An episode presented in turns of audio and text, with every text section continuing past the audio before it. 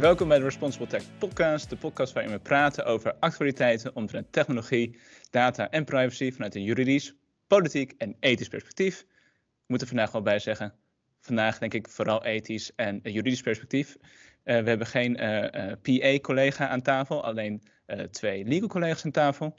Allereerst wil ik iedereen voorstellen aan de gast, Jonathan Toorstra. Moet ik me nu voorstellen? nu mag je jezelf voorstellen. Oh, oké. Okay. Um, uh, ja, ja, hallo. uh, ben Jonathan Toorstra, um, juridisch uh, adviseur voor de afgelopen vier jaar inmiddels bij, bij Consideratie. Althans bijna, hè. Ik, ik vind uiteraard AVG en privacy zeer interessant. Ik denk dat ik wel een een passie heb voor het internationale aspect van de AVG en, en grensoverschrijdende verwerkingen. Daar hou ik me dus veel mee bezig. Um, ik denk iedereen die iets van de AVG af weet, weet dat dat ook wel uh, een booming business is als je kijkt naar de, de, de, internationale kant van de AVG. Ik denk ook deze maand wel weer wat ontwikkelingen die, die daarmee te maken hebben. Dus Precies waarom ik je uitgenodigd heb. Interessant om over te praten. En aan de andere kant van de tafel, Leroy van Enigen. Dankjewel, Kawing. Ik ben inderdaad Leroy van Enigen. Ik ben ook juridisch adviseur bij Consideratie, collega. Dus inderdaad bij, uh, bij Legal van uh, Kawing en Jonathan. Ik werk nu ongeveer 3,5 jaar bij Consideratie. Daar heb ik me natuurlijk in altijd heel erg druk gehouden met de AVG voornamelijk.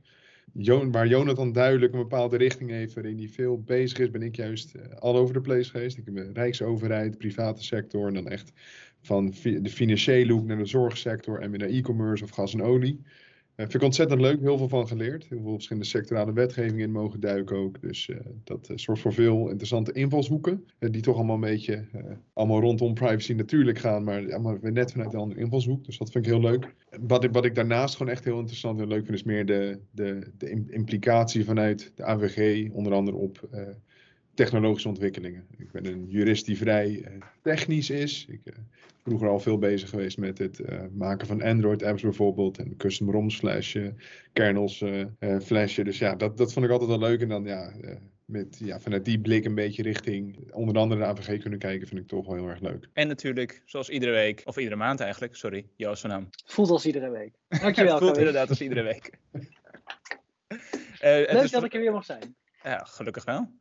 Je bent mijn co-moderator. Dus je moet er iedere maand zijn. Anders, uh, anders hou ik het niet vol. Um, tot nu toe voelt het als een privilege.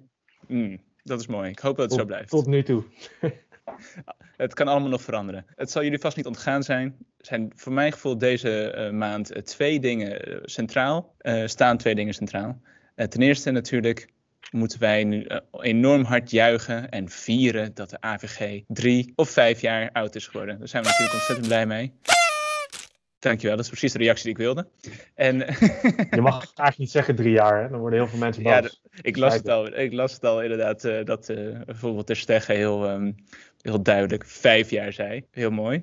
Maar goed, met het feit dat uh, AVG uh, vijf jaar bestaat, ga ik jullie toch uh, eventjes bevragen. Zielige feitjes, ik hou van zielige feitjes, zielige cijfers. Volgens mij houdt Joas daar ook wel van. Dus dan Zeker. ga ik jullie kijken of jullie dit soort zielige trivia over de AVG daadwerkelijk weten. En wanneer mensen denken aan de AVG, denken mensen natuurlijk aan... Boetes. Dankjewel. Welk land in de EU heeft de meeste, natuurlijk in de EU, welk land heeft de meeste boetes uitgedeeld? Spanje. Ja. En nu een Leuk, gok, aantal. 222. 190. Ik denk dat ik aan de bovenkant ga zitten. Ik denk wel rond de 300. Ik vind Joas een gok net iets te eng. Heb je dit van tevoren opgezocht? Nou, ik had het wel gelezen en ik, kon de, de, de, ik had, dacht dat ik veel tweeën zag, maar in ieder geval een eerste twee. Mm, heel correct, veel tweeën. Uh, het is 229. Ah. En uh, dit is denk ik de, het moeilijkste om uh, te gokken. Wat is, de, wat is de piek, de piekmaand van de boetes geweest? Waar, waar zou dat gerelateerd zijn? Een piekmaand? Uh, nee, het meeste aantal. Ja, het meeste, aantal. Ja, hij is ook niet ja. gek. Bedoel je daar dan Die snap ik, maar ik bedoel... ieder jaar weer of in één moment in de afgelopen drie jaar? In één maand in de afgelopen drie jaar. Dan uh, ga ik voor uh, mei 2019. Een jaar na dato. Hmm. Ja, dan ga ik iets slims zeggen, wat misschien niet slim is, maar ik denk uh, december, hè, wanneer er nog even wat extra boetes voor dat jaar bij moesten. Ah, uh -huh. En ik denk dat het er gewoon steeds meer worden, dus dan ga ik over uh, de afgelopen maand. En dan zit Jonathan er weer nou niet weer, zit Jonathan er heel goed bij, december 2020, 56. Maar is uh, een hoge hoeveelheid boetes, is dat iets goeds voor de AVG? Zoals ik zei, zielig trivia. En om uh, van zielig trivia naar iets uh, daadwerkelijk interessants te gaan, iets waar jij denk ik wel veel over te zeggen hebt, Jonathan, is dat, hoe heet ze ook weer, Viviane Redding. Uh, zij is een van de initiatiefnemers van de AVG, als ik het goed heb. Wat dat precies betekent. Nou ja, zij heeft eigenlijk heel veel jaren terug de AVG heel erg gepusht. Uh, samen met uiteraard heel veel andere mensen. Ik denk dat je wel kan zeggen dat mede door haar ook de AVG er staat in de huidige vorm die we, die, zoals we die vandaag kennen. Ja. In de huidige vorm uh, die we kennen is een van de, in mijn ogen, belangrijkere aspecten is dat we een one-stop-shop mechanisme hebben. Uh, ik denk in het kort is dat, kan ik, als ik dat in het kort kan uitleggen, wanneer er een klacht is bij een desbetreffende organisatie, dan heeft die organisatie een hoofdtoezichthouder binnen de EU. Dus dat ja, je moet waar je dan de, die je zaak moet uh, oplossen. Ja, je zou eigenlijk het, het idee daarachter was natuurlijk dat uh, voordat de AVG er was, hadden we, hadden we natuurlijk al privacywetgeving voor de, de, uh, de paar mensen die dat, die dat weten. Um, maar ik denk dat hè, met de AVG was natuurlijk de gedachte van we gaan naar een verordening. En wat hoort er daarbij is natuurlijk iets meer gestroomlijnd proces. Dus waar je kijkt naar verschillende bedrijven, maar goed, niet alleen bedrijven, alle verschillende partijen die onder de AVG vallen. Ja, die moesten dan voorheen kijken naar al die verschillende wetgeving in, uh, per, uh, per lidstaat. Uh, en dat, dat was natuurlijk steeds moeilijker, omdat tegenwoordig is alles bijna, of nou, alles, is heel veel grensoverschrijdend. Dus uh, de gedachte achter de one-stop shop, of in Nederlands lelijk uitgedrukt het één loketmechanisme, uh, dat is nog steeds een woord dat volgens mij bijna niet gebruikt wordt, uh, maar met reden. En ik denk dat de, hè, het eerste aspect waar je moet kijken van is er grensoverschrijdende verwerking? En als dat zo is, dan is het dus aan een bedrijf bijvoorbeeld om dan een leidende toezichthouder aan te, aan te schrijven. Als je dat hebt gedaan en er vallen klachten, dan mag je dus als bedrijf ja, eigenlijk dealen met die leidende toezichthouder. Dan is het vervolgens trouwens wel aan die leidende toezichthouder om goed te schakelen met alle andere toezichthouders. Dus het is niet dat die dan de enige toezichthouder is die het allemaal op zich neemt. Mm -hmm. um, maar dat is in een nutshell one-stop shop. En, en nu wil zij er dan... vanaf. Oh, sorry. Ik dacht dat ik net op tijd was.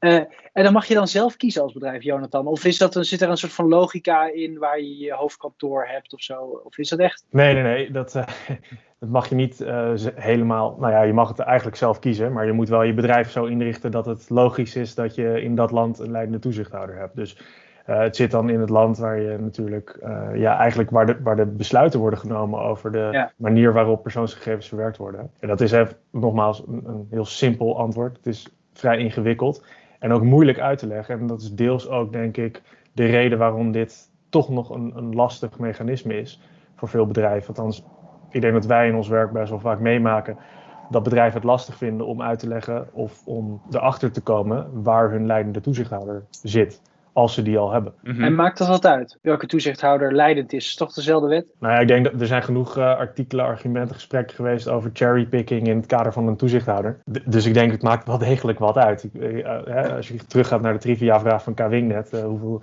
hoeveel boetes worden er uitgedeeld? En hoe actief zijn verschillende toezichthouders? Ik denk dat bedrijven er ook misschien op die manier naar kijken. Mm-hmm. Spanje, no-go.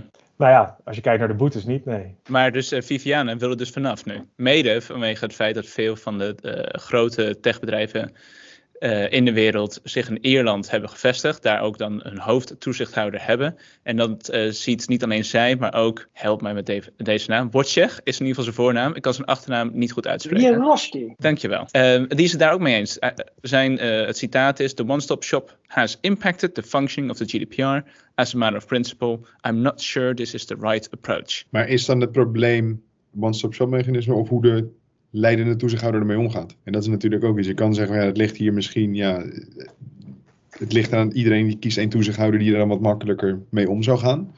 Of wat meer mee zou willen denken met dat soort organisatie. Maar daarnaast ook een beetje, wanneer de kennelijke grensoverschrijdend karakter is, is natuurlijk ook wel de taak van zo'n uh, leidende toezichthouder om met andere toezichthouders in gesprek, om gezamenlijk onderzoek uit te voeren. En dan, ja, zit hem dan daar het probleem in? Of ja, is het probleem dan misschien onderliggend dat de verschillende toezichthouders gewoon heel erg anders omgaan met, met, met bijvoorbeeld met boetes? Is, is dat dan het diepergaande probleem of echt het, het, het, idee van One Stop Shop? Ik ben benieuwd hoe Jonathan er ook tegenaan kijkt. Ja. Nou, nou, ik denk dat misschien deels kern van het probleem is dat uh, als je kijkt naar Europa, waar heel veel uh, grote bedrijven op dit moment grote bedrijven gevestigd zitten, binnen die enigszins vaak naam maken in de techwereld. Uh, voornamelijk dus uit, nou, noem, noem, maar Silicon Valley bedrijven, die ook gevestigd zijn in Europa. Ja, waar zitten die dan? Die zitten natuurlijk vaak in gunstige landen zoals Ierland.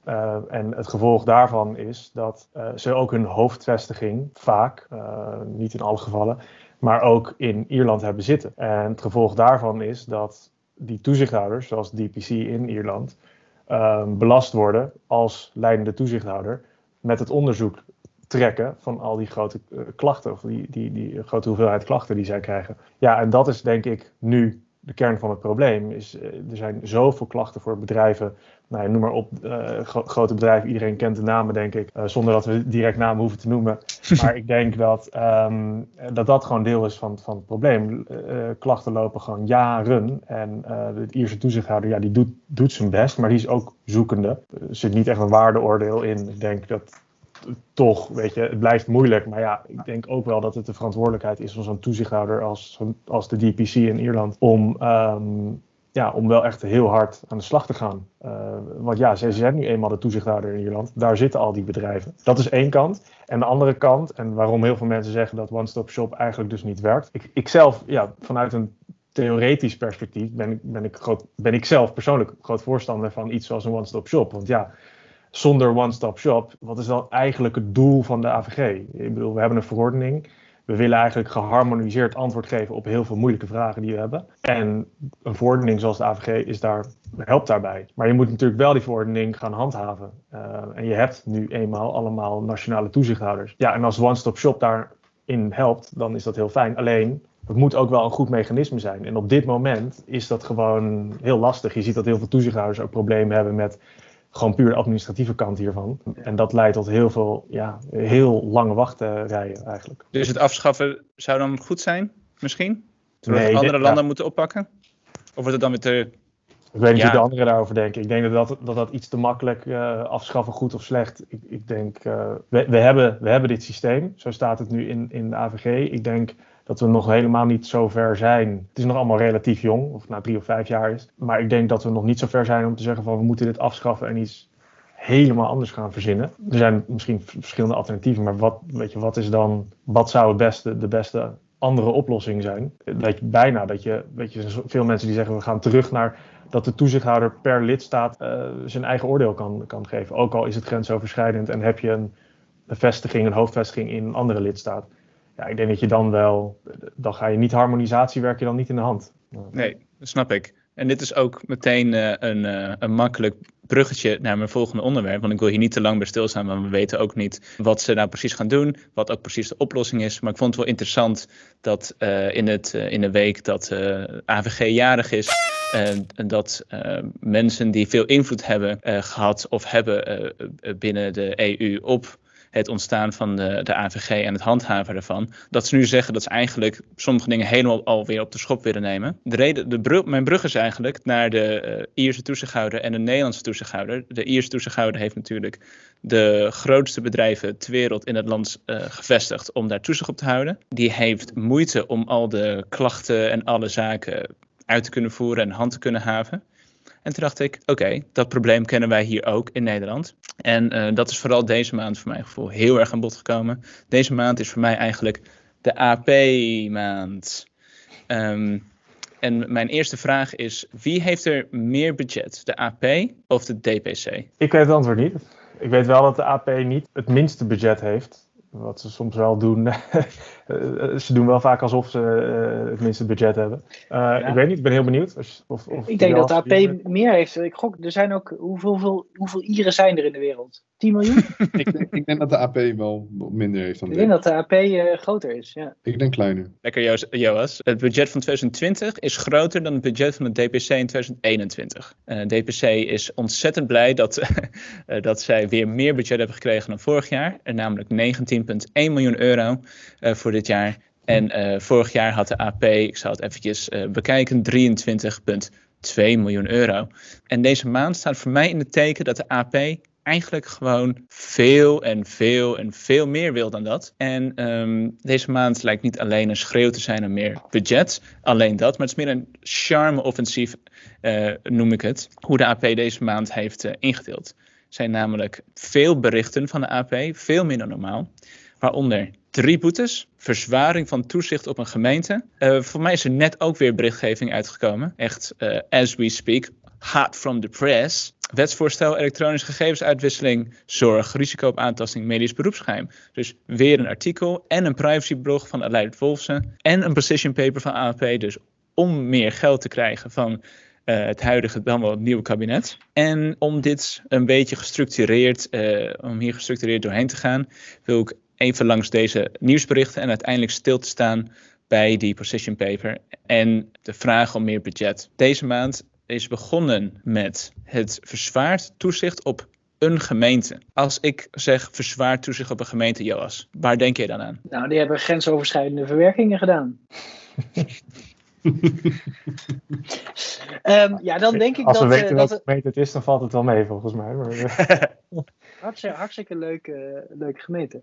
Dan denk ik dat er iemand van de AP, uh, uh, dat je een soort van onder curatele komt, denk ik dan. Van, dan komt iemand elk kwartaal of zo bij je kijken wat je eigenlijk gepresteerd hebt. Wat je van je plannen gemaakt hebt, zoiets. Een verbeterplan. Nou, het lijkt wel alsof je bij de AP werkt, Joas. Het is inderdaad iedere drie maanden moet er een uitgebreide rapportage worden opgestuurd naar de AP over de voortgang van hoe zij maatregelen aan het nemen zijn om um, AVG-risico's te verminderen. Of wat voor risico's dan de, de AP daar ook uh, gevonden heeft. Dat is inderdaad precies wat het is. Verzwaard toezicht, zo leggen ze dat uit. Toen ik dacht verzwaard toezicht, dacht ik meer dan dat. Maar misschien ben ik dan de enige. Nee, ik denk dat verzwaard toezicht is een, uh, een goede term voor.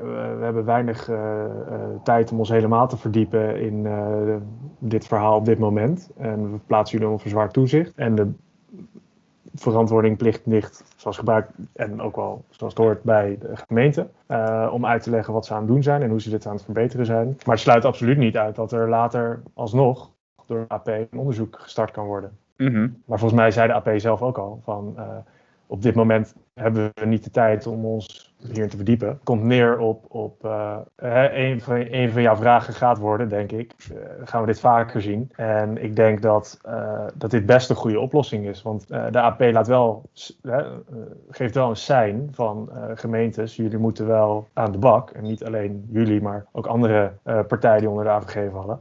en we starten niet meteen een onderzoek. Maar het is wel aan jullie om duidelijk aan te geven hoe jullie, hiermee, uh, hoe jullie hierop gaan reageren. Is het de eerste keer dat dit gebeurd is? Verzwaard toezicht van de gemeente? Wel gepubliceerd. Ja, precies. En het is ik denk niet dat dit de eerste keer is. Ja, het laat ook gewoon een, een, extra instrument zien dat de AP nu wil gaan hanteren. En ik denk dat het een uh, makkelijk middel voor de AP kan zijn om, uh, om inderdaad aan de markt en aan partijen te zeggen, ja, we zijn er wel, we zijn wel echt bezig. En het hoeft niet altijd een boete te zijn. Dus ik denk dat het in die zin ook wel een, een slimme actie kan zijn. Zonder dat je meteen hele risicovolle uitspraken doet die uh, bijvoorbeeld op LinkedIn of andere plekken in het nieuws worden bekritiseerd. Kun je toch een beetje je tanden laten zien. Dus het is een beetje mm -hmm. een route voor de AP om in, uh, om in het nieuws te komen. De vraag is dan een beetje, is dit iets wat ze vaker in de publieke sector willen gaan doen en bij gemeenten, om daar toch iets, iets zachter om te gaan? En, of gaan we dit ook zien bij uh, private ondernemingen? Mm -hmm. ja, ja, dat is, vind ik ook interessant. Voor mij is het meest interessante, en hou me tegen als jullie het mij te samenzweringerig uh, vinden, deze aflevering. Maar dit is voor mijn gevoel, niet voor mijn gevoel, volgens mij de eerste keer dat zij publiceren dat zij een verzwaard toezicht doen op een gemeente. Oké, okay, begin van de maand. Daarna boete aan de PVV Overijssel. Wil ik niet te lang bij stilstaan. Relatief kleine boete. Uh, deze boete is reeds gegeven uh, in 2020. Uh, boetebesluit is in ieder geval van ergens in 2020, ik weet niet meer precies wanneer. Voor het niet melden van het datalek. Oké, voilà, prima. Hebben jullie, verder, uh, hebben jullie het gelezen toevallig doorgenomen? Iets over het commentaar ja. op? Ja, ik denk dat er is veel te zeggen over datalekken. Er is veel te zeggen over verschillende soorten datalekken. Ik denk dat wij ze wel meemaken in alle verschillende vormen en maten. Dit datalek, ja, dit, volgens mij ging dit over eigenlijk mensen in een mail zetten die niet gezien moesten worden door iedereen. De klassieke uh, BCC-C7 De klassieke uh, datalek. En in dit geval, ja, een politieke partij is natuurlijk extra gevoelig, kan je zeggen. En ze kwamen er vrij snel achter. En dit is gewoon aan het licht gekomen dat er één persoon, of misschien meerdere, ik weet, weet precies de details niet, uh, een klacht heeft ingediend bij de AP. Mm -hmm. En de AP vervolgens heeft gecontroleerd, we zijn we hiervan op de hoogte gesteld. Nou, nee was het antwoord en um, dit is het resultaat. Ik denk relatief kleine boete, maar het laat mm -hmm. wel weer zien, hè, een signaal van, van meld dit soort dingen. En ik denk Ik weet, niet of, ik weet niet wat hier de uitleg was waarom de PVV Vrijsel dit niet gemeld heeft. Maar ja, uh, vaak melden dit soort organisaties niet omdat ze dan toch bang zijn dat als ze een melding doet aan, doen aan de AP, uh, ze niet helemaal precies weten wat de gevolgen daarvan zijn. Mm -hmm. uh, ik denk in dit soort gevallen, dit is nou vind ik een standaard geval van als je het wel meldt, dan kan je misschien samen met de AP in overleg gaan om te kijken van nou wat moeten we doen om dit hè, mensen hiervan eventueel op de hoogte te stellen, zodat die mensen zich kunnen voorbereiden of in ieder geval op de hoogte zijn van dat dit gebeurd is. Dus ik denk in dit geval mijn oordeel is van dit, dit Weet je, had dit gewoon gemeld. Ja, en, en het is ook niet, althans ik kan me niet voorstellen dat de, dat de PVV had gezegd van... Uh, het was niet mogelijk in 72 uur, want het is een heel ingewikkeld datalek. En, uh, uh, we wisten niet goed wie er wie Hoe er we de betrokkenen moesten vinden. nee, ze staan in de mail. Dus, uh. Het zat met die boete volgens mij om de PVV was dat er geen sprake was van een hoog risico. Die hebben gewoon een heel ander toetsingskader gebruikt voor het melden aan betrokkenen. En niet aan het melden aan de toezichthouder. Voor mij zat daar iets van het misverstand. Mm. Het zat hem in, dat stuk, in het criteria van echt van, het, van een hoog risico. en de AP is eigenlijk heel kort van ja, dat is het verkeerde kader. Wij gaan uit van een risico. En vanwege de aard van de gegevens vinden dat daar gewoon al heel snel sprake van is. En dat was eigenlijk heel kort door de bocht, waardoor er een boete is en waarom het bij de, waarom het bij de PVV uh, fout is gegaan. Mm -hmm. ja. En was het dan niet alsnog een hoog risico? Volgens mij is daar gewoon aan voorbij gegaan. En moeten maar dat waren, het werd dan wel begrepen als uh, uh, gegevens over, over, politieke voorkeur, toch? Ja, dus dat zijn precies. wel bijzondere... Bijzondere persoonsgegevens, dus hoog risico. Ja. Kort door de bocht. Ja. En een beetje ter illustratie uh, van de boetes die ik nu allemaal ga noemen. Op de website van de AP stond, of staat nog steeds volgens mij, tot eind 2020 zijn er 12 boetes uitgedeeld. Dus in 2,5 jaar tijd zijn er 12 boetes uitgedeeld. Dus PVV Overijssel, 11 mei, krijgt, uh, of in ieder geval publicatie van de boete. Bam, dag later, nog een boete. 525.000 euro voor locatefamily.com. Ik had er nog nooit van gehoord. Sta je erin? Oh, ik heb eigenlijk niet gekeken. Ik heb wel eens gekeken net. Ik, sta, ik, ja, ik denk dat ik er niet in sta. Ik had ook wel gekeken. Ik heb ook nog niet gekeken. Oké. Okay. Nou, kijk er, vooral, uh, kijk er vooral zo eens even naar of je, of je erin staat. En probeer je gegevens te laten verwijderen. Ze hebben die boete nog niet betaald volgens mij. Dus uh, die website die, die is nog up and running. Uh, maar uh, ja, wat, wat, is de voornaamste uh, reden dat zij die boete hebben gekregen? Is dat zij geen vertegenwoordiger hebben in de EU. En die, dat ze die wel verplicht hadden moeten aanstellen. Omdat zij dus een dienst aanbieden aan EU-onderdanen in de ogen van de AP. Ja, wat vinden wij ervan? Ja, dat is ja. wel een leuke, leuke vraag. Hè? Wanneer bied je iets aan? Mm -hmm. En ik heb, ik heb net even gewoon, ik heb naar die website gegaan en ik heb gekeken wat daar nou staat. Want ik heb, ik heb geleerd dat als je dan, weet je wel, op een webwinkel kunt selecteren dat je in Nederland woont en je wil de Nederlandse taal, dan ben je heel duidelijk iets aan mij aan het aanbieden. Hmm. Maar de vraag is natuurlijk, dit gaat over mensen in Nederland, zeg maar, die kun, die kun je ook lokaliseren. Ben je dat dan aan het aanbieden? Wat ik in mijn hoofd deed is, stel dat ik een postbedrijf ben en ik bied aan een brief naar Malawi te versturen. Opereer ik dan in Malawi? Ja. Als geen idee. Ja, maar het is een beetje. Het zit er misschien een beetje ook in de voorzienbaarheid. Want wanneer jij een dienst aanbiedt, Hmm. in dit geval op die website van Logit Family, ik zit naar te kijken, zie je natuurlijk ook gewoon uh, dat mensen vanuit Nederland zoeken naar andere mensen in Nederland met de Nederlandse vlaggen bij, de Duitse vlaggen bij, met Duitsers. Dus is het dan zeg maar dat je daarmee kan verwachten als je die optie biedt en de vlag allemaal in je systeem hebt staan en die mogen, dat dat ervoor zorgt dat je hem aanbiedt. Misschien zit het hem daar, want je kan geen talen selecteren, zag ik op de website. Daar zag ik ook wel naar te kijken. Ja, het is misschien inderdaad de, voorzienbaarheid. En dat je de, en, dan is, is dat dan voldoende, dus dat je het kan voorzien? Of moet je een stap verder, moet je het dan inderdaad, om dat te voorkomen, echt afsluiten voor bepaalde uh, delen van de wereld? Dat ze dan ook of niet voorzien in die vlaggen, niet voorzien in die landen. Ja. Dat is denk ik de interessante vraag. Dus als jij, ik denk hoe die website werkt. Je, je kan dus als persoon opgeven, stel je voor je hebt een schoolreunie en je, wil, uh, je bent op zoek naar, uh, naar Piet, die bij jou in de klas zat, dan kan je dat dus aangeven van oké, okay, ik ben Jan uit Nederland en ik ben op zoek naar Piet, ook uit Nederland. En voor de schoolreunie die eraan gaat komen. En, en precies wat je, wat je aangeeft, als je denk ik als website faciliteert dat je ook in Nederland dat kan doen. En dus dat je bij wijze van spreken zegt van ja, ik zoek het in Nederland. Je kan die adressen aangeven in Nederland of elk ander uh, land in, in de Europese Unie. Hoe ga je dat dan uitleggen? Nou, ik denk dat de AP in, in het boetebesluit wel duidelijk uitlegt dat uh, ze zeggen van gebleken is dat de diensten gericht zijn of mede gericht zijn op inwoners uh, van de Europese Unie. En, worden, en, en dus worden aangeboden in, in verschillende lidstaten. Dus zij kijken ernaar van ja, dat is dus voldoende als je het, als je het gewoon zo opstelt. Interessant was dan de vraag: is dat omdat, omdat die website toegankelijk is in, in Europa? Of is het omdat wat Leroy zegt, omdat je die, die vlaggetjes bijvoorbeeld, zo, dat soort triviale dingen. Uh, dat ja, maar ik, ik vraag me dan af inderdaad, als je, stel je geen vlaggetjes hebt en je, je weet wel, als je, je drop-down menu'tjes met landen waar je kan aanklikken, stel dat ze dat verwijderen, maar dat je zelf moet invullen in welk land, uh, bijvoorbeeld, dat je dat handmatig moet invoeren en er geen, inderdaad geen duidelijke indicaties van dit, dit is waar iedereen vandaan komt, dan ben je, ben je dan, ja, zou er dan iets anders gebeurd zijn? Ik denk dat je ook een beetje dan naar de, de aard van de dienst moet kijken. Zij locate family impliceert denk ik ook wel gewoon dat jij dat aan wil aan mensen om mensen te zoeken. Dat dat niet specifiek in één land is.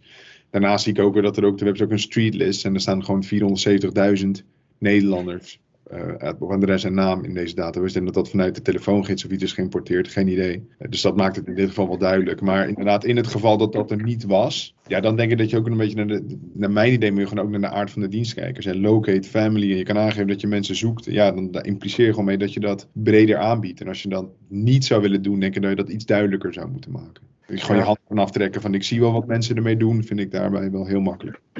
Ja, en, is het incidenteel? Hè? Ik denk, uh, als zo'n website, dit, dit, eigenlijk is die dienst, het is best wel normaal als die website toegankelijk is. En ik had er nooit van gehoord, maar misschien zijn er heel veel mensen die dit wel kennen en gebruiken. Ja, dan, dan, eh, en dit de go-to website is, dan is het misschien wel een locate family geweest om toch te bedenken van, goh, we verwerken wel vrij veel gegevens in ieder geval faciliteren we de verwerking van vrij veel gegevens op onze platform. Uh, moeten wij daar nog niet iets mee, iets mee doen? Uh, ja. Hebben ze het misschien deels gedaan door een privacybeleid te tikken. Maar weet je, hoe serieus ga je om met de wet als je niet weet dat je dan in ieder geval had moeten kijken naar artikel 27, wat over de vertegenwoordiger gaat. Ja, en ik, het, is, het is een Responsible Tech podcast, hè, dus we mogen ook een klein beetje uh, het juridische overstijgen. Ik zeg maar, mensen die je niet kunt vinden en uh, uh, die zichzelf uh, zijn kwijtgeraakt, zeg maar, die dus wel gevonden willen worden, maar niet te, te, vinden zijn, dat lijkt me een prima groep om met zo'n website aan elkaar te verbinden. Maar de groep mensen die niet gevonden wil worden en die je op deze manier zou kunnen vinden, ik zou die belangen toch wel een stukje zwaarder wegen dan die van de eerste groep. En dan vraag ik me af, wat ben je nou eigenlijk aan het doen met zo'n website? Eh, oprecht. En dat je dan dus niet eens, de, eh, nou ja, dat, dat, weten we dus niet. Misschien is het gewoon een heel bewuste risicoafweging geweest. Um, nagaat dat er misschien wel wetgeving van toepassing is als je databases van mensen die kwijt zijn uh, gaat maken. Ja, dat vind ik wel dan heb je het wel een beetje verdiend dat je een boete krijgt. Uh, vind ik gewoon überhaupt. Los van dat ik daar een goede juridische basis voor heb. Maar dan ben je gewoon een beetje slordig met mensen om aan het gaan. Er zit hier een uh, verdienmodel achter. Ik heb niet, verder niet gekeken. Ja, dat, zit, dat, dus wordt helemaal kapot gead. Oh ja, oké. Nieuwe computer. Ik heb nog geen adblocker geïnstalleerd. Ik heb alleen maar uh, vier okay. ads over elkaar hier. Duidelijk. Want ik, ik zat me voor te stellen, stel dat je een hele persoon met gewoon een hele goede bedoelingen en uh, je hebt zelf een keer meegemaakt dat je iemand kwijt bent. En je wil echt iemand vinden. En jij biedt een platform aan waar mensen in de wereld gewoon kunnen vragen: hey, waar is deze persoon? Stel dat deze persoon ook geen verdienmodel zou hebben. Oh, we zijn Jonathan kwijt. Ja, die uh, liep een tijdje vast al. Ah, oké. Okay. Ga er best door. En uh, als er geen verdienmodel achter zit en die persoon heeft alleen maar een platform, bij wijze van spreken, met een Excel-file met namen, adressen. Ik wil deze persoon vinden en dat is online beschikbaar. Waarom ik kan, dus meer, dat is meer voor mij een ethisch uh, gevoel. Waarom moet deze persoon, die er verder geen baat bij heeft ook, geen bedrijfsvoering achter heeft, dat hij daar zich zo veel in moet gaan verdiepen. Terwijl die misschien ook niet in de EU zich bevindt. Ja. Want voor mij is het inderdaad, ik bied een Excel-file aan uh, ergens in een openbaar uh, systeem. Iedereen mag daar gewoon die gegevens opvragen en dan weer invullen. Dat is mijn locatefamily.com. En dan moet ik blijkbaar een vertegenwoordiger aanstellen in de EU, omdat ik globaal opereer en niet EU-IP-adressen eh, e blokkeer? Ja, nee, ik snap je, maar ik vind wel, er wordt wel verdiend op dit platform op een manier. Het is niet gewoon, ik host een website van 10 euro per maand en dat doe ik vrijwillig en iedereen kan zijn gang gaan, maar als je kijkt naar het aantal ads en uh, wat, wat erop staat, dus ik denk dat er wel... Ja, maar precies, maar dan komen we, dat is een ander argument. Dat betekent dat er dus bedrijfsvoering is met een winstoogmerk en als dat mhm. de reden is dat er dan een boete wordt uitgedeeld, dus is, dat is niet wat ze zeggen. Ja, je moet eens kijken of dat, doe je dan op de huishoudelijke exceptie? Dus dat mensen het misschien gewoon in die zin, is dat waar je, waar je op doelt? Of? Ik, ja, niet, dat was dus niet per se puur juridische uh, vraag die ik dus stelde. Ik had meer te denken als er dus geen winstoogmerk achter zitten en verder geen bedrijfsvoering, maar inderdaad een hosting van een website met een Excel-file en uh, dat is het. Uh, dan vind ik het best wel veel. Dat is best wel een lange arm van de wet, vind ik het dan. Ja. Dat iemand zich daar uh, zoveel handelingen voor moet uitvoeren, terwijl dagene waar het dan over gaat, in, niet in dit geval, maar in dat geval, relatief klein is. Ja, nee, nee ja, eens, maar dat, dat is zeg maar als we dan het juridisch losgelaten, want in principe hoeft dit, als we het juridisch even heel kort vastpakken, hoeft dit ook niet een probleem te zijn. Je kan zo'n dienst best aanbieden. Je moet alleen zorgen dat je een vertegenwoordiger hebt en dat je conform wetgeving. Dit, dit, dit, dat de dienst is niet per se verboden, maar het gaat er meer om hoe je ermee omgaat. Maar aan de andere kant natuurlijk ook, in dit geval, als je dan gewoon even dat juridische dan weer loslaat en je kijkt naar deze partij, dan zie je dat ze van 470.000 Nederlanders adres en namen in hebben gezet. Mm -hmm. Ik vermoed niet dat dat 400, vermoed, ik weet niet, dat dat mensen zijn die zelf een adres in hebben gezet. Ik denk dat dat ergens vanaf is, is gescraped. Ja. Dan, dan, dan ga je dus kijken, inderdaad, als je dan een beetje het ethische uh, vragen aan stelt. Is, is dat wenselijk dat een partij gewoon heel het adres af, heel, heel internet afskimt, waarschijnlijk in Nederland de telefoongids, alles eruit ophaalt, zomaar erin on, daarop, daarop knalt met ik bedoel het allemaal zo goed. Mm -hmm. wil mensen elkaar Ja. kunnen vinden. Ja. Mag ik, Ja, ik heb een vraag. Hij is misschien, misschien niet, eh, hij is misschien wat ongeïnformeerd. Maar stel nou, ik, eh, dus eh, iemand eh, in Argentinië die opent een website. En eh, weet ik veel, die zegt die website, deze website is voor iedereen eh, beschikbaar in de Europese Unie. En daar komt er een toezichthouder die zegt, ja, maar je had een vertegenwoordiger moeten hebben. Eh, hier is een dikke boete. Hoe gaat de AP die boete halen in Argentinië? Leg mij dat eens uit. Want er is geen vertegenwoordiger in Nederland om in de gevangenis te zetten.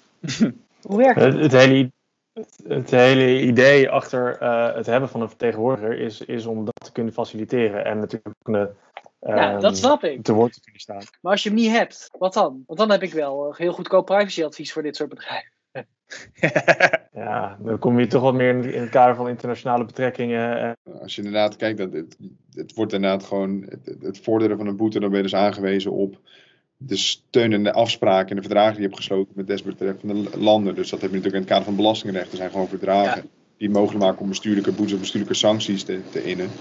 Ehm, maar ja, die zal inderdaad niet met, met, eh, die niet met alle landen ter wereld eh, gesloten natuurlijk. Dus ja, dat, dat, dat klopt in de zin van privacyadvies inderdaad. Ja, dat, als je zegt, ja, je, je kan natuurlijk in een land gaan zitten waarbij dat, ehm, waarmee zo'n zo'n verdrag niet is. En dat zie je natuurlijk met, met in- andere, iets andere gebieden, niet zozeer met privacy, maar je ziet het bijvoorbeeld bij VPN-aanbieders heel erg. Eh, die zitten allemaal maar heel graag gelokaliseerd bijvoorbeeld de British, British Virgin Islands en dat soort zaken, ja, om jurisdicties eh, te ontlopen. Dus ja, ik denk best dat, eh, dat, ja, dat het inderdaad moeilijker maakt om op bepaalde manieren die boetes te innen. En dat is natuurlijk ook een van de redenen waarom, wat, wat Jonathan het zegt, waarom je zo'n establishment in Europa wil hebben. Waarom je een toezichthouder hebt in Europa die aan kan kloppen. Omdat het anders gewoon heel moeilijk wordt. Ja. Maar dat een partij het niet doet, zegt dat iets? Vinden we al dat dat, dat, dat iets zegt? Een partij die, die, die zo bezig is geweest met het web afskimmen dat je al een half miljoen Nederlanders in je database hebt en je hebt er niet inderdaad, voor mij zei je net, uh, Joost, niet over nagedacht van joh, wat houdt dit in? Wat Nee. voor partijen zijn dat? Ja, kleine tenminste partijen. opportunisten.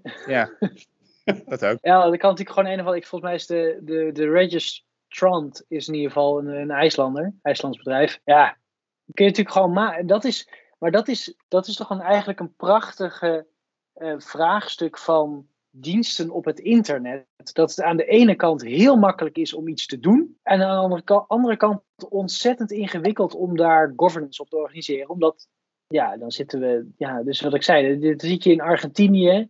Dan heb je je websiteje en dan val je opeens onder een wet. Gewoon omdat ze die computers aan elkaar hebben geknoopt. En Ja. omdat het heel makkelijk is om dat eh, eh, te skippen. Mhm. Eh, ja. Jonathan zit op, inmiddels op Ja, 4G. Jonathan, Jonathan is weer terug. Ik zit inmiddels op, eh, op 4G. Hopelijk dat dit wat beter, eh, dat het beter werkt. Ik hoop het ook. Ik wil ehm, eh, verder gaan, want eh, ik wil eigenlijk, eh, waar ik helemaal naartoe wil, is natuurlijk Ja, jij had een. Ja, een mijn, mijn, conspiracy. zaad- mijn conspiracy inderdaad. Mijn antennes eh, in aluminiumfolie. Drie boetes, verzwaar toezicht en dan precision paper. Precision paper van de AP, waarin ze eigenlijk zeggen, kort door de bocht, het is noodzakelijk dat wij meer geld krijgen. Anders kunnen wij niet goed genoeg toezicht houden. kijk naar wat er nu gebeurt. Al deze zaken, klachten, datalekken, daar willen we allemaal onderzoek naar doen. En daar hebben we op dit moment geen middelen voor, of onvoldoende middelen voor om dat goed te kunnen doen. Er ligt zoveel nog op de stapel. Uh, 99% van de zaken worden eigenlijk niet behandeld. We hebben meer geld nodig. Ja, ik, ik vraag me wat jullie vooral. Kijk, even daar gelaten of het geld nodig is of niet. Um, wat vinden jullie van het position paper zelf? Vinden jullie dat het verhelderend is en waarom het nodig is, wat er nu wordt gedaan met het budget? Het, het werd mij niet helemaal duidelijk, maar daar kan natuurlijk aan mijn uh, inspanning het heel goed te lezen liggen. Dat waar, uh, waarom meer geld meer resultaat gaat opleveren. Dat was voor mij niet helemaal. Mm -hmm. uh, Precies. Dat is toch wel, wel een ding, eh, volgens mij. Want ik zag iemand op Twitter volgens mij een reken. Het zou zomaar Terstegen geweest kunnen zijn. Het is okay, dat... die dat artikel publiceerde, inderdaad, van iemand, hoe heet deze meneer? Peter Olsthoorn. Ja. Maar, nee, maar als je, stel dat je het budget verdubbelt en we verwachten dat de output verdubbelt, zou dat ontzettend onbevredigend zijn. Ja. Right? Dus het budget is het punt niet, is eigenlijk dan de conclusie. Dus we moeten, misschien is er wel meer budget nodig, dat lijkt mij uh, wel handig. We hebben een toezichthouder die een grondrecht van ons moet beheersen, waarvan die zegt, wij kunnen dat niet doen. Ja, dat is natuurlijk een beetje, een beetje gênant in een moderne samenleving. Dat je helemaal de moeite hebt genomen om zo'n toezichthouder op te tuigen. En dat je dan vervolgens niet luistert naar dat het niet werkt. Alleen, ik heb het gevoel dat er ook een intuïtie is. Ik heb het gevoel dat er een intuïtie is dat mensen denken dat het niet alleen aan het budget van de AP ligt. Dat er ook in de werkwijze dingen gebeuren die niet de gewenste output opleveren. Dat is goed voor het, hè? Ja, zeker weten. En misschien ligt het wel aan de AVG, hè? Dat kan ook. Dat het gewoon een draak van een wetgeving is waar je niet op toezicht kunt houden. Ja, wat is... Uh, ik weet niet, Kaving, misschien heb jij het heel, heel goed doorgenomen. Hm. Het heel was natuurlijk, als je kijkt naar november uh, 2020, uh, kregen we uh, het bericht van de AP, die, die zei van, in lijn met KPMG-onderzoek, 66 miljoen volgens mij. En, en, en nu zitten we een paar maanden verder en klein half jaar verder en nu is het 100 miljoen. 100 miljoen euro. En, en, en los van zeg maar, of dat nou bij wijze van spreken het verdubbelen is of, hè, of meer geld leidt tot betere resultaten. Wat is nou precies de lijn en de link tussen de groei in het budget en uh, daadwerkelijk de resultaten die de AP gaat boeken? Ik denk dat dat heel erg is wat, wat Joas wel, wel goed zegt. Zit er een directe link in het hebben van meer budget en het hebben van een betere autoriteit. Ja, ik zou uh, bijvoorbeeld deze zin voorlezen. Uh, dit is blijkbaar het oorzaak en gevolg. Um, in het KPMG-onderzoek uh, werd geconstateerd dat mensen en bedrijven niet de rechtsbescherming krijgen die zij verdienen. Doordat taken en middelen van de AP nog niet in balans zijn. En dat het budget van de AP daarom moet worden verhoogd. Ja, dat is dus wat ik zei. Vinden jullie dat het duidelijk genoeg is? Um, wat er dan gebeurt met Ik bedoel, ze laten een groeipad zien richting 2025, wat ze zouden willen doen met meer budget. Wat ze, maar er staat niet hoe dat dan wordt bereikt met meer budget, wanneer ze dat er meer FTE nodig is. Maar hoe die dan worden ingezet en waar de bottleneck nu dan precies zit. Is dat puur FTE of zijn het andere? Ja, dat, dat wordt mij niet of vanuit Position Paper niet duidelijk. Ja, dat staat ja. Meerjarenbegroting van, van de AP. Eh, daar staat volgens mij de link uh, van, in ieder geval vanaf 2019 naar 2025. Uh, de, lijn naar boven naar die toen nog 66 miljoen. Onderverdeeld in de incidentele meerkosten vanwege ICT en, en het wegwerken van, van de van de achterstanden, maar ook gewoon de structurele lasten van de AP. Wat ik dan een beetje heb, toen gaven ze aan, in 2022 hebben we de basis op orde. Hè? Volgens mij was dat, uh, dat toen beschreven. Als er nu meer budget komt, wat, heeft, wat heeft dat dan voor invloed op de meerjarenbegroting? Betekent dan dat, je, dat we in 2020 meer dan de basis op orde hebben? Of ik denk mm. waar we nu mee zitten is, wat is nou de directe link tussen de verhoging van echt meerdere miljoenen uh, en het plan wat de AP had. Althans, ik zelf uh, zit daar ook. Het kost veel tijd om, om dat nou goed te begrijpen. Om het, mm -hmm. om het hier uit te drukken. Ja, nee, helemaal mee eens. Na het, het lezen van de position paper snap ik, ik, ik snap hun punt, denk ik, waarom zij meer uh, budget willen.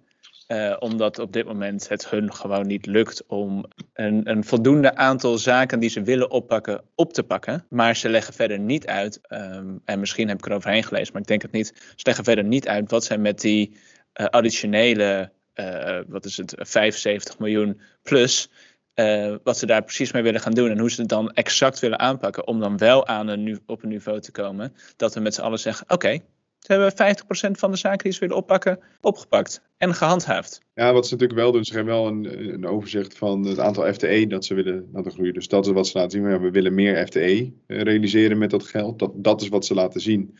Mhm. Daar zeggen ze, oké, welk onderdeel dan aanvullend nodig is om bepaalde achterstanden weg te werken, dat laat ze wel een beetje zien. Maar ik, ja, ik, het is inderdaad, het is geen groei van, van 5%. Veel. We, hebben, we hebben iets meer nodig. Je, je vraagt gewoon een verviervoudiging van je, van je budget. Ik denk dat je daar uiteindelijk echt wel meer voor nodig ook zou moeten hebben dan een, een position paper 6. Kan je echt goed te laten zien wat je daarmee gaat doen. En hoe dat helpt. Maar, maar even een klein beetje counterfactual. Stel nou dat want eigenlijk zeggen wij, dat hoor, je, jullie zeggen, we vragen ons af of dat budget wat er meer is, of dat in ieder geval geabsorbeerd wordt op een manier die zorgt voor betere prestaties. Maar dat is eigenlijk een ander soort probleem. Eh, dan moeten we gewoon zorgen dat er iemand komt die eh, snapt hoe je, hoe je die AP beter kan laten werken. Maar de vraag, moet de toezichthouder voor een zo'n belangrijk grondrecht en vooral een uh, een sector die, of, of, of, of, een domein waar dat eigenlijk ook een soort van toegangspoort is voor heel veel andere dingen die ons als samenleving lief zijn. Gelijke behandeling van burgers, um, uh, discriminatie hebben we natuurlijk gezien, automatische besluitvorming die opkomt, de macht van techbedrijven. Um, dit zijn nou, na klimaatverandering volgens mij een van de grotere thema's van onze generatie. Dan zou ik, en dat is waarom ik nooit minister van Financiën zou worden, dat risico voor die, wat is het, 100 miljoen extra, wel durven lopen. Oké, dan verprutsen het en dan komen er drie jaar later achter uh, uh, dat het niet gelukt is. Het ministerie van VWS staat al 17 jaar onder halve curatele van de Rekenkamer. En die hebben 9 miljard niet kunnen verantwoorden ja. vorig jaar. Zeg peanuts. Nee, maar dat, is ook zo niemand van ons zozeer tegen groei, tenminste ik in ieder geval niet, ik spreek dan even voor mezelf, niemand echt tegen de groei van AP is. Ik ben gewoon heel erg benieuwd als je kijkt naar de cijfers, wat voor een impact dat gaat hebben op, op, op cijfersonderzoek, op achterstanden, hoe ze dan willen groeien, eh, op welke gebieden er komen de nieuwe business units bij, komen, komen de nieuwe afdelingen. Ja. Ik denk dat dat vooral gewoon, in, als jij een verviervoudiging van je budget vraagt, moet jij, waar je dat dan normaal ook vraagt, moet je laten zien waarom en wat je ermee gaat doen. Moet je een business case neerleggen. En, ja, ik vind het gewoon hier nog helemaal duidelijk, ik denk dat niemand, ik in ieder geval niet, maar niemand van ons echt is van, ik bedoel, eh, inderdaad een budget van 21 miljoen klinkt in mijn, op mijn niveau als vrij, vrij weinig. Nou zegt de vergelijking met andere toezichthouders in Nederland, uh, zo staan ze, dat, nee, die vind ik een beetje raar. Dat zegt me gewoon niks. Ik heb, ik, mm -hmm, het zegt mij ook heel weinig ja, ik, ik kan daar niks mee. Ik weet niet wat de kosten daar zijn. En dat blijkt ook niet uit de position paper. Dus volgens mij is het een beetje appels met peren vergelijken. Want je ziet ook dat tussen die toezichthouders ook weer enorme verschillen zijn. Ik vind die twee grafieken ook heel erg zo logisch naast elkaar. Dat ik denk, wat is de toegevoegde waarde om FTE en budget van de, van ja. de toezichthouders uit elkaar te zetten. Omdat die grafieken één op één vrijwel hetzelfde zijn. Nou, ik kan dus zien dat ze bij de NVWA beduidend minder goed betaald worden dan bij de AFM. Ja, misschien is het voor, voor, mensen die op zoek zijn naar een nieuwe baan bij een toezichthouder goed om te zien wat ze betaald worden, inderdaad. De, de AFM lijkt toch het beste te winnen per FTE, het meest, maar ja, het, het, het, het, zegt me gewoon niet zo heel veel. Ik denk dat het vooral heel makkelijk om te zeggen van kijk, wij zijn, wij zijn dit stipje tegenover de, uh, de andere uh, toezichthouders. Dus misschien is dat het doel geweest. Ik weet niet. Het zegt me gewoon mm. niet zoveel. Dat groei van de AP, dat dat noodzakelijk is in welke vorm dan ook. Dat dat, dat, dat bij veel mensen in, in het vakgebied wel als logisch klinkt. Ja. Wat, wat mijn herinnering... In het, uh, in het wat naar voren komt is natuurlijk dat een groei van, van de AP in budget... Dat moet natuurlijk hand in hand gaan met een begrijpelijke uitleg van de groei of de, de, de toename in efficiëntie van de AP. En ik denk dat dat gewoon, als je kijkt naar de automatisering nu binnen, binnen die autoriteit, vrij laag zijn heel veel dingen waar je, denk ik, als je, nou ja, als je gewoon af en toe te maken hebt met de AP, laat het zo zeggen, dat, je erachter komt van ja, dat, had toch wel, dat kan toch wel beter, dat, kan efficiënter. Uh, niet, niet alleen in communicatie, maar ook in gewoon echt puur administratieve dingen. Uh, kijk naar datalekken uh, formulier, om even een, eentje te noemen. Hè. Dat is absoluut niet antwoord op uh, uh, moet het budget van de AP omhoog of omlaag. Maar dat, dat, is nu twee keer geprobeerd. Volgens mij gaat hij dit weekend weer offline om te verbeteren. Ja. dat, dat zijn wel dingen. Uh, en, en, nou ja, datalekken zeg ik een beetje grappend. Maar ik denk, uit alles is gebleken dat we in Nederland enorm veel datalekken melden bij de AP. Veel meer dan bij andere autoriteiten. Dus dat zijn wel, denk ik, de dingen, de dingen, niet alleen datalekken, waarin we echt een, een hele grote efficiëntieslag uh, kunnen slaan. Uh, en ik vind het, denk dat het heel lastig is om ook lastig voor de AP om heel duidelijk uit te leggen: dit geld gaat zorgen dat X, Y, Z allemaal verbeterd worden. Ja, dat, dat is natuurlijk een lastig iets. En al helemaal als je een paar maanden geleden 66 miljoen heel veel zelfzekerheid naar voren brengt. En dan een paar maanden later echt wel een hoger bedrag opeens noemt. Uh, maar iets vind ik in ieder geval, niet heel duidelijk uitlegt wat, wat, uh, wat de link is tussen dat hogere bedrag en bijvoorbeeld dingen zoals die efficiëntie. -hmm. Ja, helemaal mee eens. Um, omdat ik weet dat uh, jullie en ikzelf uh, aan een hele een, een, krap zitten in de tijd, wil ik dit hierbij gaan afronden. Maar niet totdat ik heb gehoord of jullie ook hebben gezien dat hoe de AP dit georchestreerd heeft. Die boetes van 2020 nu allemaal deze maand. En de position paper en het debat in de Tweede Kamer hierover. Is dit gepland? Nee, natuurlijk is dat niet gepland, Willem Engel. Uh, die informateur, die is gewoon een informateur. Dat komt gewoon nu toevallig uit. Uh, er was afgelopen week een, uh, volgens mij, of vorige week een AO, of tegenwoordig commissiedebat, persoonsgegevens. Dus dat is ook niet zo gek. We klagen al drie jaar dat ze meer boetes kunnen geven komen ze opeens met boetes. Vertrouwen we niet waarom ze met boetes zijn gekomen. Uh, volgens mij is het uh, een toevallige uh, samenloop okay. van omstandigheden. Oké, okay. die boetes waren wel maar, van allemaal van 2020. Ah, je, je, oh, de publicatie daar is misschien wel. Dat, ah, wacht, was ik weer te sterk? Dus daarom, die boetes de waren van 2020 en toen bam, bam, bam, dagen achter elkaar kwamen die boetes eruit. Desalniettemin, ja. ik denk niet maar dat het per se... ja? En is het dan, is dat, is het erg? Als goede lobby is goede lobby natuurlijk. Ik, ik snap wel dat ze dit op, de, op deze manier doen. Ja, serieus. Waarom is het ergens en waarom zou je wachten als, als een van jouw dingen is om, om, om andere organisaties en andere partijen te informeren? Waarom zou je dat een half jaar op de plank laten liggen? Mm -hmm. Waarmee andere partijen kunnen helpen misschien. Als misschien zou je dat nog als, als erg kunnen bestemmen. Denk ik, nou, misschien zonder. Maar ja, het is, het is wel toevallig dat je... Soms uh, is het wat langer stil en dan nu... Uh, vier, vier boetes in anderhalve maand of zo worden gepubliceerd. Uh, inclusief ja. betrekkingen erbij. Ja. Oké, okay, we gaan afronden. We gaan afronden. Niet voordat we de privacy toto doen. Uh, de privacy toto is, zoals uh, Leroy en Jonathan misschien nog niet weten, is ik en Joas tegen het soepie. Uh, het soepie is, zijn de, de, gasten die aansluiten, oftewel de rest van de collega's. Het staat tot nu toe 1-1. Dat komt mede omdat de wetjes nog niet helemaal uit zijn gekomen. een van onze weddenschappen komt bijna uit namelijk um, formatieakkoord. Uh, die gaan Joost en ik hoogstwaarschijnlijk verliezen. Um, tenzij ze de komende twee dagen uh, ineens met een akkoord komen, dan, dan heb ik gewonnen. Maar dat zal waarschijnlijk niet gebeuren. En uh, vorige maand had ik voorspeld dat Aleid Wolfsen met een van zijn blogs zou komen. En dat is gebeurd. En in mijn vraag aan, aan mijn panelleden was normaal gesproken, en dat zit in ieder geval, maar normaal gesproken begint hij zijn blog met een anekdote over zijn vakantie. En de vraag was, hoe lang is uh, deze anekdote over zijn vakantie? Nou, vervelend genoeg ging de eerste paragraaf niet over zijn vakantie. Desalniettemin heb ik gekeken naar het aantal woorden in de eerste paragraaf van zijn blog. 48 woorden, dat maakt mij de winnaar van vorige maand. Ik heb het gevoel dat naar die uitkomst werd geredeneerd, maar oké. Okay. uh, dat betekent dat um, Kwing en Joas 2-1 voorstaan. 2-1 voorstaan uh, tegenover uh, het soepie. En dan het uh, wetje van deze maand is als volgt. En ik ga het toch weer op het formatieakkoord gooien, dus misschien komt dit wetje weer later uit. Deze week was er een debat over het budget van de AP en minister Dekker zei, we gaan het hebben over het budget van de AP wanneer het nieuwe kabinet wordt aangesteld. Dus ik ga er stiekem vanuit dat de AP in ieder geval in het formatieakkoord voort gaat komen qua benaming, maar misschien ook niet. Dus de vraag is, hoe vaak wordt autoriteit persoonsgegevens genoemd in het formatieakkoord?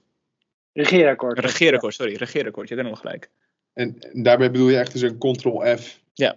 Het hangt wel af van of er inderdaad een akkoord op hoofdlijnen gaat komen. Ja, maar dat, dat is dus nu de vraag. Oké, okay, ik heb hem. Ik heb het gevoel dat dit een vrij binaire vraag is, of niet? Hebben jullie hem? Ja. Oké, okay. ik denk drie keer. Uh, Jonathan? Ik heb uh, acht. Oké, okay. oké. Okay. Leroy? Ik heb uh, naar jou gezet vijf keer. Oké. Okay. Ja, ik wilde net al, maar dan doe ik het nu wel, in herinnering roepen een artikel in de Goede Amsterdammer over de, eigenlijk de ontstaansgeschiedenis van de AP. Uh, en de, die blijkt toch departementaal hier en daar niet helemaal uh, groot gemaakt te zijn, of misschien zelfs een beetje klein gehouden. Ik voorspel dat het niet genoemd wordt. Er wordt misschien wel gesproken over versterking van toezichthouders, maar AP gaat niet genoemd worden in het regeerakkoord. Nul keer. Nul keer. Oké, oké, dankjewel. Ik ben heel cynisch wat dat betreft. Hartstikke goed, met veel achtergrondinformatie ook. En hierbij, vier minuten later uh, dan ik had uh, naar gestreefd had, uh, sluit ik de podcast af. Maar niet voordat ik natuurlijk mijn gasten heb bedankt voor hun aanwezigheid. Jonathan Tromstra en Leroy Verenigen, dankjewel dat jullie erbij waren. Ja, bedankt. Allebei jullie eerste keer. Ik ben heel blij dat jullie, dat jullie bij de podcast waren. Ik hoop dat jullie nog de volgende keer mee willen doen. Absoluut. Yes. Top. En natuurlijk wil ik ook Joost van Ham, zoals uh, iedere maand, uh, bedanken voor zijn aanwezigheid. Graag gedaan. Super, oké. Okay. We zijn tegenwoordig te beluisteren natuurlijk via Apple Podcast en Spotify en YouTube en Soundcloud. Wat je ook wil gebruiken, uh, volg ons daar. Iedere maand een nieuwe aflevering, misschien ook met andere shows tussendoor. dus volg ons daar en laat ons vooral weten wat je ervan vindt. Um, en of je het goed vindt, slecht vindt, wat je wil dat we veranderen, et cetera. Laat het ons alsjeblieft weten. En uh, tot uh, de volgende maand. Hoe laten ze dat weten? Met een review? Met een review of in de comments. Of, uh, ja, of ga naar, ga naar de, de website van Consi en ga naar contact en stuur ons een bericht op. www.consideratie.com Ja, stuur me alsjeblieft een bericht. Of dat is een hele Ik weet alleenige zomer anders. Oké, okay. joe, hoi hoi. Bedankt. hoi.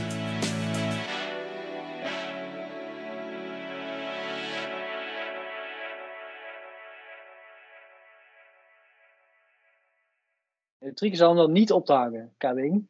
Ja, dan hangt hij ook gewoon op, hè?